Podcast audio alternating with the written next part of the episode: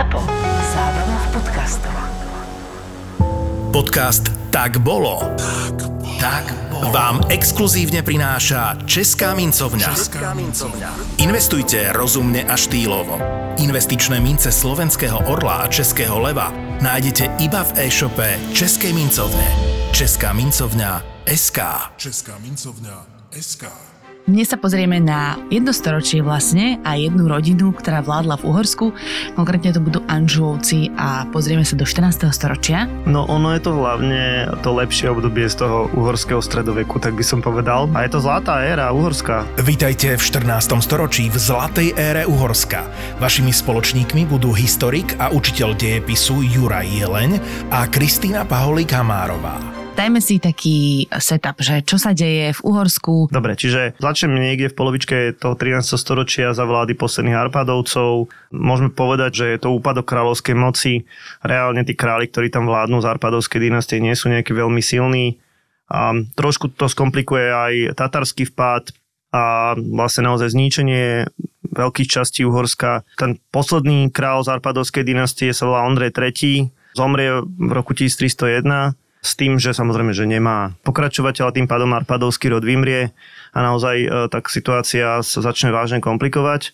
A na scénu prichádzajú e, niekoľkí adepti na uvoľnený uhorský trón a nás bude samozrejme naj, najviac zaujímať e, Karol Robert z rodu Anžu, aj keď teda niekedy mu dávajú meno Karol I. Okrem toho môžeme povedať, že najmä v tej druhej polovici 13. storočia prúdko narastla moc šlachty uh-huh. a vyformujú sa takí veľmi silní oligarchovia a z nich asi najznamejší, ale to už sme teda naozaj v tom 14. storočí, bude Matúš Čák. Pekne si ho nazval, že oligarcha. To podľa mňa naozaj si teraz ľudia vedia viacej predstaviť, lebo keď sme hovorili zeme pán, pán Váhu a Tatier, neviem čo, tak e, to možno nie je úplne také obrazné. Ale teda kto bol Matúš Čák, Trenčiansky? No, bol v jednom momente najbohatší muž v Uhorsku, najmocnejší muž v Uhorsku. Narodil sa niekedy okolo roku 1260, nevieme to úplne celkom presne, vieme, že teda kedy zomrel samozrejme a v akom približne veku zomrel. A on bol potomkom také trenčianskej vetvy, veľmi mocnej rodiny Čákovcov. Jeho predkovia, niektorí jeho predkovia zastávali vysoké štátne funkcie, ako napríklad, že kráľovský taverník, to bolo niečo ako minister hospodárstva alebo správca kráľovského majetku, jednoducho ten človek, čo mal kľúče od miešačky, mm-hmm. od stajní, od všetkého, aj tým pádom samozrejme, že z času na čas sa mohol aj obohatiť. Dokonca dvaja z tejto vetvy boli aj Palatíni, to boli v podstate, Palatín bol druhý najvýznamnejší muž v Uhorsku podľa mhm. titulu. Kancelár, hej. E, niečo na ten spôsob, ako zástupca kráľa, miestodržiteľ alebo niečo podobné. Tradičný uhorský titul. Samozrejme po smrti toho posledného Arpadovca ovládol naozaj veľké územia, najmä na západnom Slovensku. Ale teda nebolo to odvahu po Tatri? Či... Bolo to viac ako odvahu po Tatri. Na vrchole vlastne svoje moci mohol ovládať až 500 dedín, čo teda je naozaj veľký kus zeme. Jeho krajine, ktorú ovládal, sa hovorilo Matušová zem, a ešte v 15. storočí sa občas západnému Slovensku povie Matúšova zem. Uh-huh. Takže e, naozaj zasial tam pomerne dosť silnú stopu. Častokrát je stotožňovaný, že bol stot Slovák a že bol nejaký, teda dáva sa na úroveň, ja neviem, Svetopluka alebo, uh-huh. alebo niekoho z veľkomoravských kniežat. Treba povedať, že to urobili štúrovci, ho tak intenzívne romantizovali, aby našli nejakú stredovekú osobnosť. Na druhej strane zase musíme povedať, že tým, že taká veľká časť krajiny bola ovládaná jedným mužom, ktorý nebol uhorský král, mohlo to viesť k nárastu nejakého národného povedomia, aj keď mm-hmm. to mhm. slovičko ešte nie je úplne dobré. Rozumiem, ale... ale nemôžeme tvrdiť, že bol Slovák, pretože lebo tak ako, sa vtedy ľudia necharakterizovali. Nie, nie, nie. On keď určite sa hlásil tzv. nácio Ungarika, nemôžeme to chápať v modernom e, zmysle národa, ale musíme to chápať aké k príslušnosti k uhorskej šlachte. Hej, to znamená, že isté, že používali neviem, v oficiálnom jazyku latinčinu alebo v nejakej jazyku korešpondencii latinčinu, používal maďarčinu, samozrejme používal češtinu. Minimálne mohol hovoriť na svojich sluhov v Slovenčine. Tak. No a teda on mal ambíciu stať sa uhorským kráľom po tom, čo Arpadovský rod vymrel? Ambíciu stať sa uhorským kráľom nie je skôr taká šedá eminencia, ale šedá eminencia bola, aby bol niekto, kto je neviditeľný. On bol viditeľný a ťahal za nitky, tak by som povedal.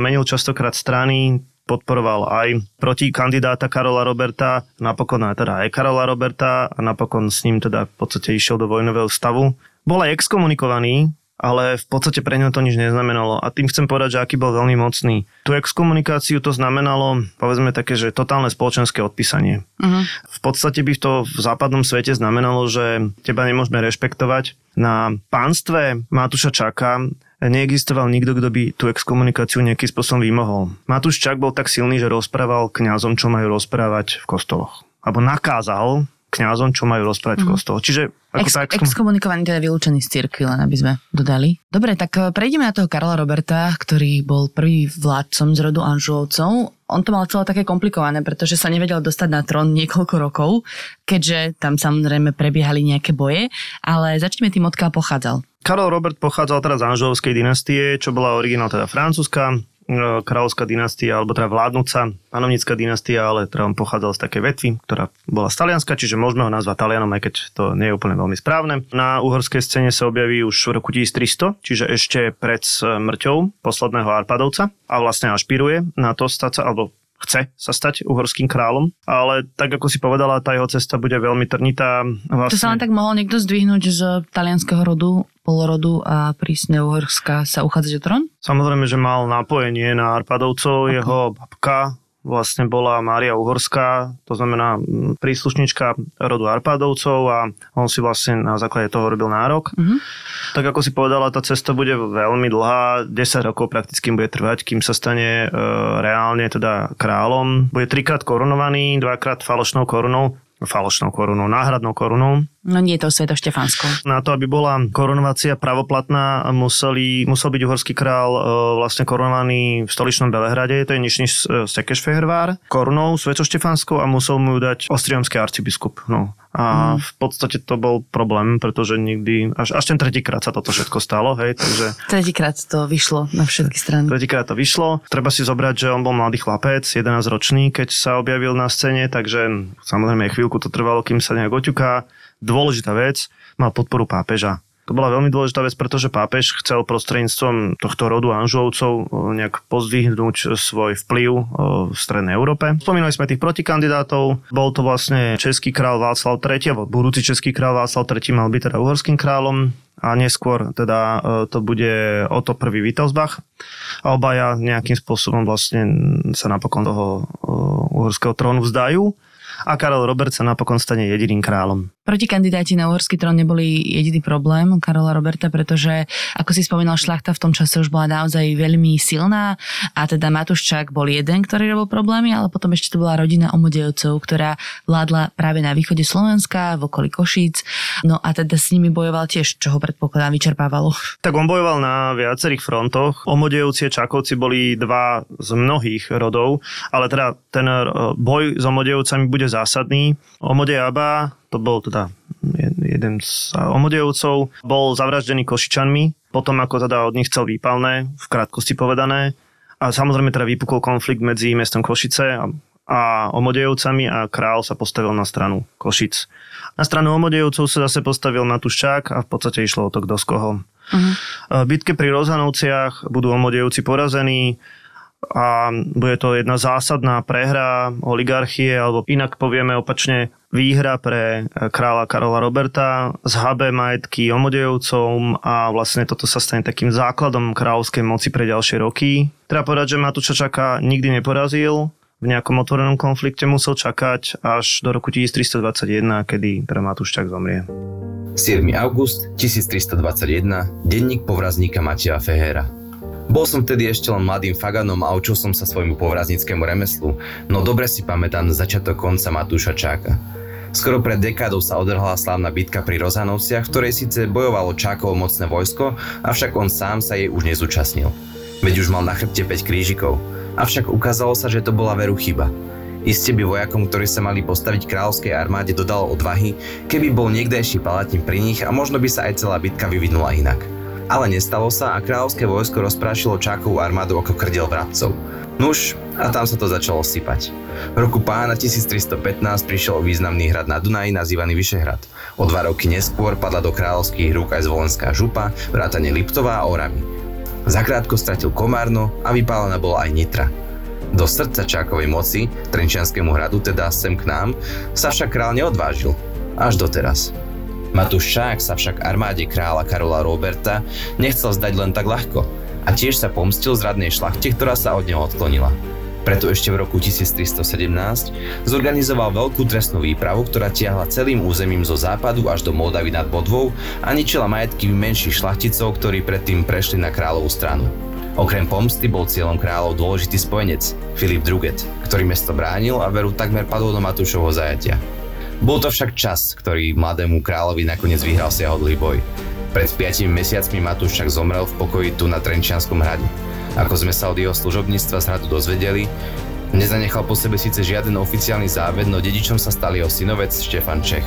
Ten sa však strýkovi nemohol rovnať a keď sa kráľovská armáda vrútila do Ponitria, bez boja obsadila Oponice, Uhrovec, Prejvizu aj Bojnice. Je to len otázka času, kedy padne Trenčín. Hoci je to už veľké mesto a zda s tisíc dušami, nevydrží nápor kráľovského vojska. Hlad, to je to, čo tento boj kráľovi vyhrá, nie meče.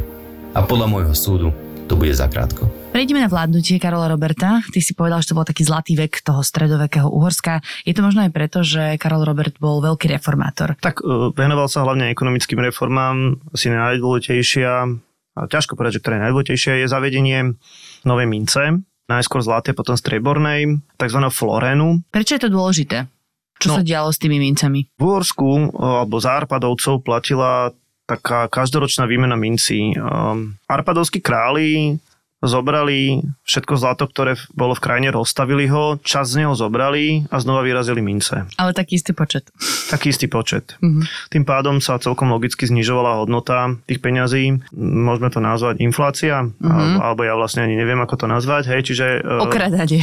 okradanie. Na základe tohto si oni samozrejme e, pomáhali. To Karol Robert absolútne zrušil a zaviedol jednu kvalitnú, celoeurópsky rešpektovanú mincu, ktorá teda bola mm, rizou zlata a tak ďalej. A toto samozrejme ekonomike veľmi pomohlo, pretože tí obyčajní ľudia proste vedeli, že tá minca má svoju hodnotu. Uh-huh. Odkiaľ bral to líce zlato? No, to bude dôležitá druhá časť tej reformy, samozrejme z, ban, z baní, najmä teda stredoslovenského banského regiónu. Toto bude dôležitá reforma, zaviedol tzv.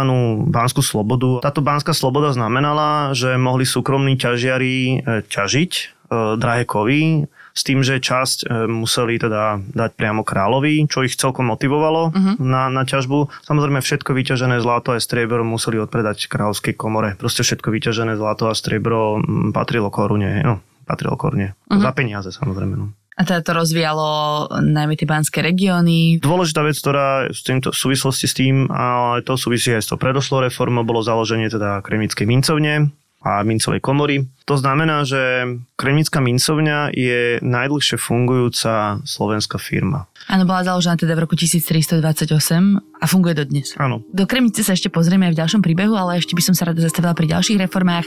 Platila tzv. portálna daň. Čo to znamená? Portálna daň bola vlastne daň z brány. A to si mám predstavovať daň z brány, teda, že každý dvor, ktorý mal bránu, musel platiť nejaké peniaze do kráľovského dvora. Hej? Bolo zadefinované, ako tá brána má vyzerať. V podstate išlo o nejakú sedliackú usadlosť alebo brána, cez ktorú mo- mohol prejsť voz plný sena, tak takáto veľká brána. To znamená, že v tej usadlosti mohlo žiť aj niekoľko rodín. História šlachtických rodov Uhorska na Zlatých Dukátoch. Andrášievci pochádzali zo Sedmohradska, ale za vojenskú službu získali do držby hrad Krásna Hôrka. Pálfiovci verne podporovali Habsburský trón až do zániku Rakúska-Uhorska. A rozsiahle pozemky Esterháziovcov predstavovali dôležitú vojenskú záštitu proti Turkom. Predstavujeme limitovanú dukátovú sériu Českej mincovne. Andrášiovci na zlatom dukáte, Pálfiovci na zlatom dvojdukáte, Esterháziovci na zlatom 5 dukáte a Turzovci v zlatej razbe s hmotnosťou 10 dukátov. Nájdeš v predajniach a e-shope Českej mincovne. Česká mincovňa SK. Čo sa týka zahraničnej politiky, darilo sa Anžuovcom, alebo teda konkrétne Karolovi Robertovi im nejako rozširovať územie Uhorska? S rozširovaním územia mm, zatiaľ nie.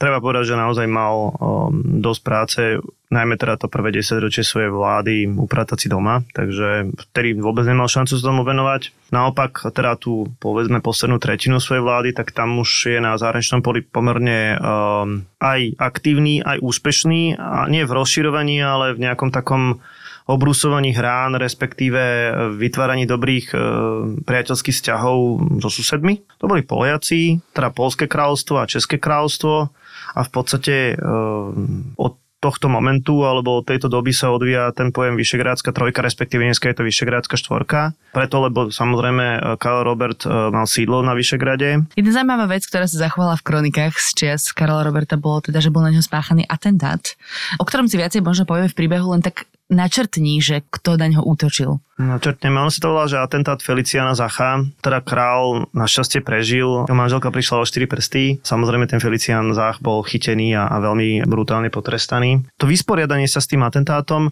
možno je jedna taká odlišná vec. Ten Karol Robert asi bol, e, môžeme povedať, že bol populárny, ale ľudia asi museli byť šokovaní tým, že teda ako brutálne sa s tým vysporiadal. 21. apríl 1330, denník Štefana Kormovského raziara v Kremnickej mincovni. Bolo to skoro na deň, čo som takto pred rokom prišiel do mincovne a stal sa raziarom Florénov zo zlatarídzovský 23 karátov a 9 grénov – Pracujem v Kremnici, ktorej jeho veličenstvo, kráľ Karol Robert, 17. novembra 1328 udelil práva slobodného kráľovského mesta a tiež privilégium na prevádzkovanie mincovne. Bol to práve ten Karol Robert, na ktorého chcel pred niekoľkými dňami spáchať atentát istý Felicián Zach. Dozvedel som sa to preto, že dnes do mesta priviezli a na námestí vystavili jeho nohu oddelenú od tela. Hlásnik pri nej hodnú chvíľu stál a opakoval. Kto nie je verný kráľovi, dostane takúto odplatu. Keď som to videl, hneď som si spomenul na priateľa Jána Malého, s ktorým sme spoločne do učenia išli, on sa však nechal zverbovať a stal sa poslom v kráľovskom vojsku. Hovoril som si, že by to bola náramná náhoda, keby práve Janko s nohou Feliciána Zacha do Kremnice zavítal, ale keď som obišiel večer hostince a krčmi v meste, šťastie sa na mňa usmialo. Keď sme s Jankom vypili druhú holbu piva, vyrozprával mi, ako sa vraj celý atentát zomlel, aj čo sa dialo potom. Nuž Felicián z rodu Zachovcov bol starší vojak. Vlasy mal už predkané šedinami. Hoci najskôr slúžil Matúšovi Čákovi z Trenčína, neskôr sa dostal do priazne kráľa a dvere k nemu mal neobmedzene otvorené. Keď kráľ 17. apríla v stredu po Veľkej noci roku pána 1330 obedoval vo svojej vile pod hradom Vyšehrad spolu s kráľovnou i s dvomi synmi, z na zdajky pristúpil Felicián ku kráľovskému stolu, vytasil veľmi ostrý meč a vrhol sa zúrivo ako besný pes na kráľa, kráľovnú a ich synov a neľútosne ich chcel prebodnúť.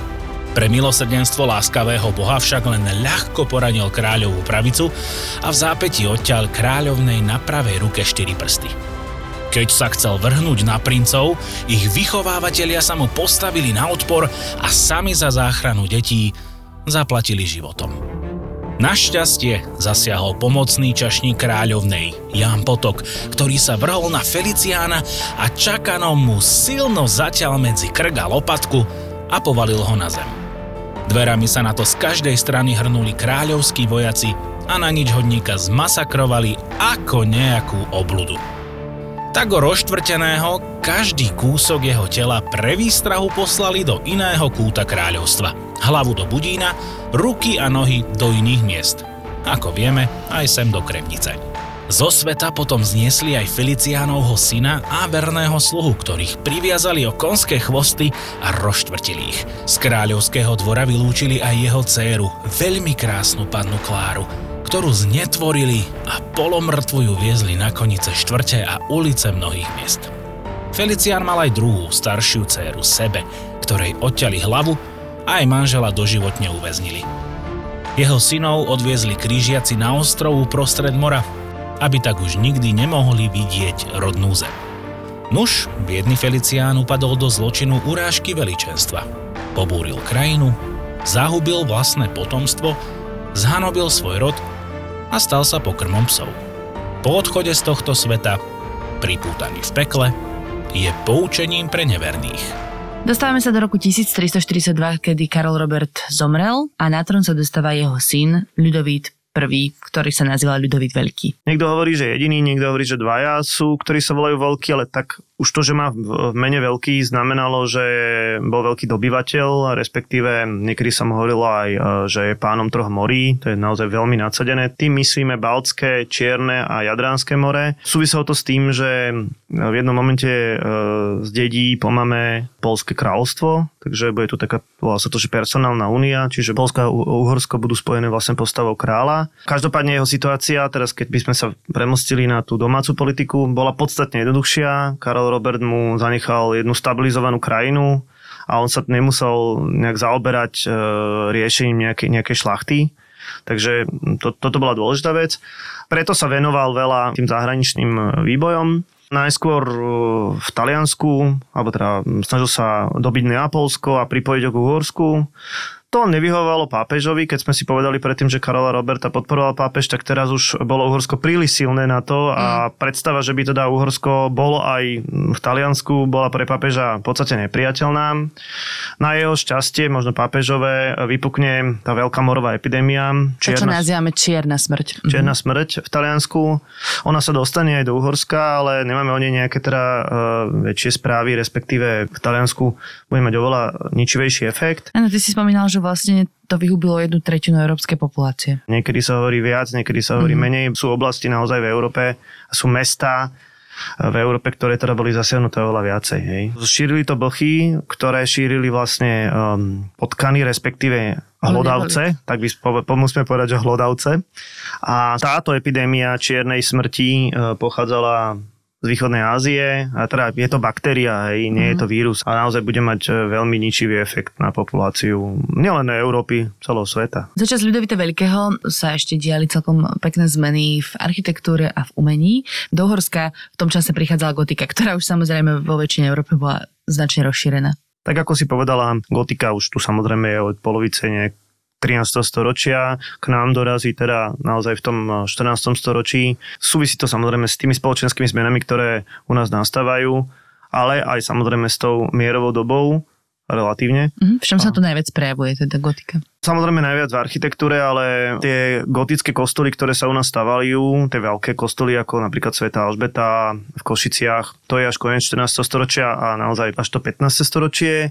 Taká topka z tohto obdobia je vlastne náscenná malba korunovacie Karola Roberta v spiskej kapitule. Mm, to naozaj, že je neoceniteľné a našťastie sa to teda zachovalo, aj keď e, dlho sa o tom nevedelo, že to tam je. Uh-huh. A je to kvôli tomu také vzácne, že naozaj to staré zo 14. storočia, že takáto stredoveká maľba nie je len tak dostupná v barziakom kostole. Hej? Nie je to teda akože žiadna maličkosť, pretože aj v Európe tie gotické obrazy boli väčšinou sakrálneho, čiže církevného charakteru. Sice aj tu je Panna Mária, ale je to v podstate prezentácia moci toho kráľa. Uh-huh. Hej, takže e, niečo, ako, môžeme to kľudne povedať, že to bol ideologický obraz, že pozrite sa, aký som silný. Hej.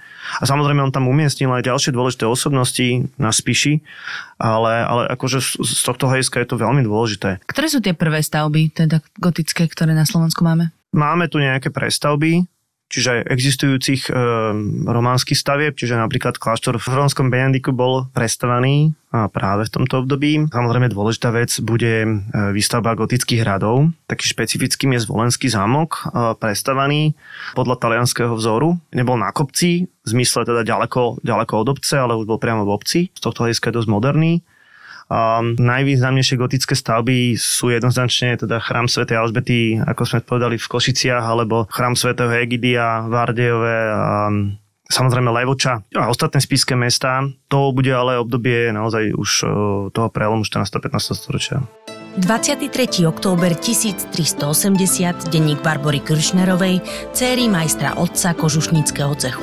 Kostol svätej Alžbety predčasom zachvátili plamene. Chrám patronky Košíc však neľahol popolom, čo to sa podarilo zachrániť. Aj som sa vtedy strachovala, aby sa plamene nedostali až k nášmu domu na konci námestia, ale otecko povedal, že sa to nestane.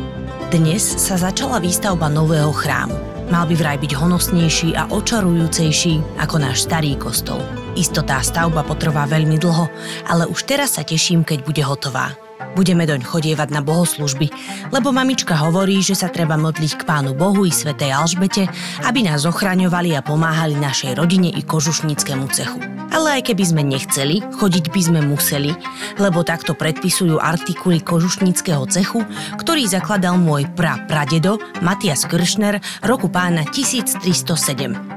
Rovnako je v artikulách uzákonená aj pomoc kresťanom a preto bude cech kožušníkov podporovať stavbu nového chrámu. Nebude samozrejme jediný, stavbu budú financovať i bohatí mešťania a dokonca pápežská kúria. Košice budú vďaka tejto novej dominante ešte krajšie ako doteraz. Keď pred 11 rokmi získali meský erb, vyrovnali sa Budínu a stali sa dôležitým kultúrnym, remeselníckým i obchodným centrom širokej oblasti. To mi povedal otecko. Ten erb vraj totiž Košice získali ako vôbec prvé mesto v celej Európe a s ním prišli aj výsady, ktoré postavenie mesta na uhorskej, ale i európskej mape umocnili. A to nie len pre výsady od panovníka, ale aj preto, že sa tu pretínajú cesty obchodníkov, ktorí putujú z ďalekých baltských krajín od mora a z juhu z Balkánu a všeli čo do Košíc privážajú. Napríklad látky na nové šaty, ktoré sa budú predávať aj zajtra na jarmoku ale budú tam tiež morské ryby a olej, sukno, olovo či papier. Tie od kupcov vykupujú aj košickí obchodníci, ktorí ich potom predávajú v Uhorsku. Od nás z Košíc sa odváža drevo, smola, med, kože, vzácne kovy a rudy. Ale medzi najdôležitejšie patria kožušiny z oteckovho cechu a tiež víno, ktoré sa predávajú až do Pomoránska, Flámska a Anglicka. Ako sme mohli počuť v príbehu, tak mesto Košice bolo naozaj významné aj na stredoeurópskej úrovni. Ako sa tie mesta stávali také silné a významné? Sú na to samozrejme viaceré pohľady, ale dôležité je, že už aj apadovskí králi si uvedomovali moc miest a si uvedomovali, že vlastne mesta sú centra obchodu a keď ich budú podporovať, tak sa tam budú točiť peniaze a oni z toho niečo môžu mať. Takže už arpadovskí králi začali pri, udelovať e, privilegia. Tie privilegia znamenajú, že majú nejakú slobodu rozhodovania sa, že nie všetko riadi kráľ, ale že to mesto sa o niečom môže rozhodovať samo, hej? Že sú podriadené priamo kráľovi, nie šlachte, to je dôležité, že si môžu zvoliť vlastného richtára a farára a že vlastne keď platia daň, tak platia daň priamo priamo kráľovi. To, toto bola tá dôležitá vec. Ono Čiže sa... aby sa nezopakovalo to, čo sme si hovorili na začiatku, že omodievci prišli vyberať výpalné do mesta. No, v tom zmysle. Kľudne môžem povedať aj tak. A samozrejme tie práva sa potom tak dosť špecifikujú, diferencujú. Existujú práva konania trhu, bolo dôležité. Obchodníci sa tam zbehli z celého okolia a to mesto z toho malo nejaké peniaze. A je teda zaujímavé, že veľa slovenských miest alebo obcí sa aj podľa toho volá. Dunajská streda, Spišská hmm. sobota, štvrtok na ostrove. Podľa toho, že v ktorom dni v týždni sa konal ten trh, tak podľa toho sa to mesto volalo. Tak hej, čiže zachovalo sa to v názvoch obcí. Okrem toho práva na konanie trhu mohlo byť tzv. mílové právo. Mílové právo bolo tiež dôležité ekonomické právo. V okolí jednej alebo dvoch míl od mesta nemohol byť žiadny biznis. To znamená, nemohla tam byť žiadna remeselnícka dielňa, nemohol tam pôsobiť nejaký kupec len tak ako pre predstavu, jedna uhorská míla mala 8350 metrov, to znamená mhm. zhruba, keď to bolo v tom druhom prípade, až 16 km od mesta nemohlo byť, nemohol byť žiadny biznis. Proste, aby sa všetko konalo v meste a všetky by príjmy. sa to stiahlo. Ale zaujímavé bolo hrdelné právo, to znamená, aj to bola novinka, vykonávať najvyšší trest, to znamená či už mučenie alebo popravu mestom. To samozrejme súviselo s nejakým vonkajším nebezpečenstvom. Potom tu máme právo skladu napríklad, kedy obchodník musel zložiť v danom meste svoj tovar a musel ho ponúknuť na predaj miestnym. Právo na varenie piva, právo na hradby, dôležité, právo postaviť hradby. No a potom tu máme právo mať erb. Hej, tak to sme... Uh, to hovoríš, ako, už... že to je veľmi významné a že mňa zaujímavé teda, prečo je to také strašne významné, lebo je to v podstate dostanú obrázok, nie? Dostanú obrázok, dobre, no tak uh, išlo o to, že aj to mesto malo nejaký reprezentatívny znak ako šlachta, hej, ako šlachtický rod. Ale z nášho hľadiska je to dôležité naozaj, že tie Košice dostanú prvý písomne potvrdený herb v Európe. Bolo to v roku 1369. Áno, takže toto je podľa mňa veľmi, zas, veľmi dôležitá vec. A, a ešte, ešte jedno právo, a to je také akože naozaj že oveľa špecifickejšie právo, udelené ľudovitom prvým veľkým, sa volá, že privilegium pro slavis, a je to z roku 1381.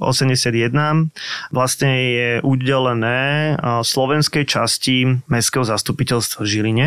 Na základe tohto privilegia mala byť polovička Mestskej rady obsadená Slovakmi. Uh-huh. A je to dôležité z toho hľadiska, že je tu prvýkrát dané právo nejakému slovanskému, slovenskému etniku na našom území. Hej. Čiže aj o niečom to svedčí, že tí Slováci si proste považovali tých Nemcov, lebo druhá polovička bola nemecká, tej mestskej rady, považovali ich za nejakých súperov, chceli si voči ním nejak vyhraniť ten priestor, hej, takže aj, aj toto je dôležitá vec z našho hľadiska. No a nehnevalo to tých šlachticov, že mesta dostávajú čím ďalej tým viac slobôd a nie sú ako keby im poplatné?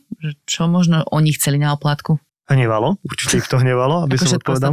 Ako, ako strašne veľa ďalších vecí. Na druhej strane vytvára sa e, tá šlachtická župa alebo šlachtické stolice.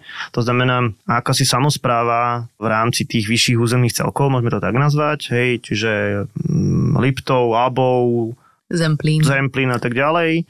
Turiec. sú nejakým spôsobom organizované, respektíve spravované prostredníctvom šlachty, povedzme to takto. Dostávame sa na koniec rodu Anžulovcov, pretože Ľudovít prvý veľký tiež nemal syna, dediča, takže mu ostali iba céry. A jedna z nich, Mária, sa mala stať následovničkou trónu, ale zase tam, keďže bola žena, nasledovali komplikácie. Nie každý s tým bol spokojný, že by mala byť eh, kráľovnou, aj, keď teda bola eh, korunovaná za kráľovnú, ale teda časť eh, uhorskej šlachty zavolala na uhorský trón jej príbuzného z rodu Anžovcov, Karola Malého. Ten mal dohodu ešte teda s Ludovitom prvým veľkým, že nebude nejak zasahovať do dynastických nástupníckých sporov, nástupníctva v Uhorsku, ale porušil to.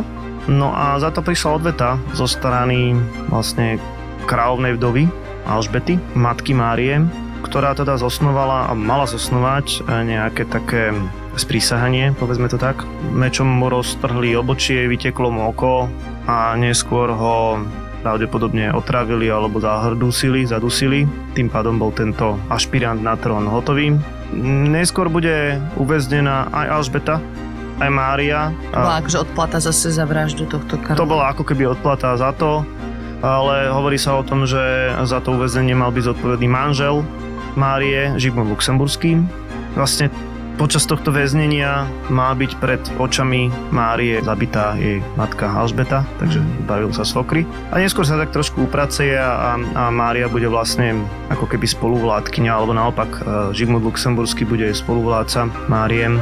Ale teda ani ona e, sa nedožije nejakého vyššieho veku, pretože v roku 1395 vo vysokom štádiu tehotenstva e, vlastne padne z konia a neskôr sa pomerne ako dodnes nejak nevysvetliteľných okolností zomrie aj dieťaťom, takže tým pádom vymiera rod Anžovcov v Uhorsku a Žigmund Luxemburský bude vládnuť teda ďalej.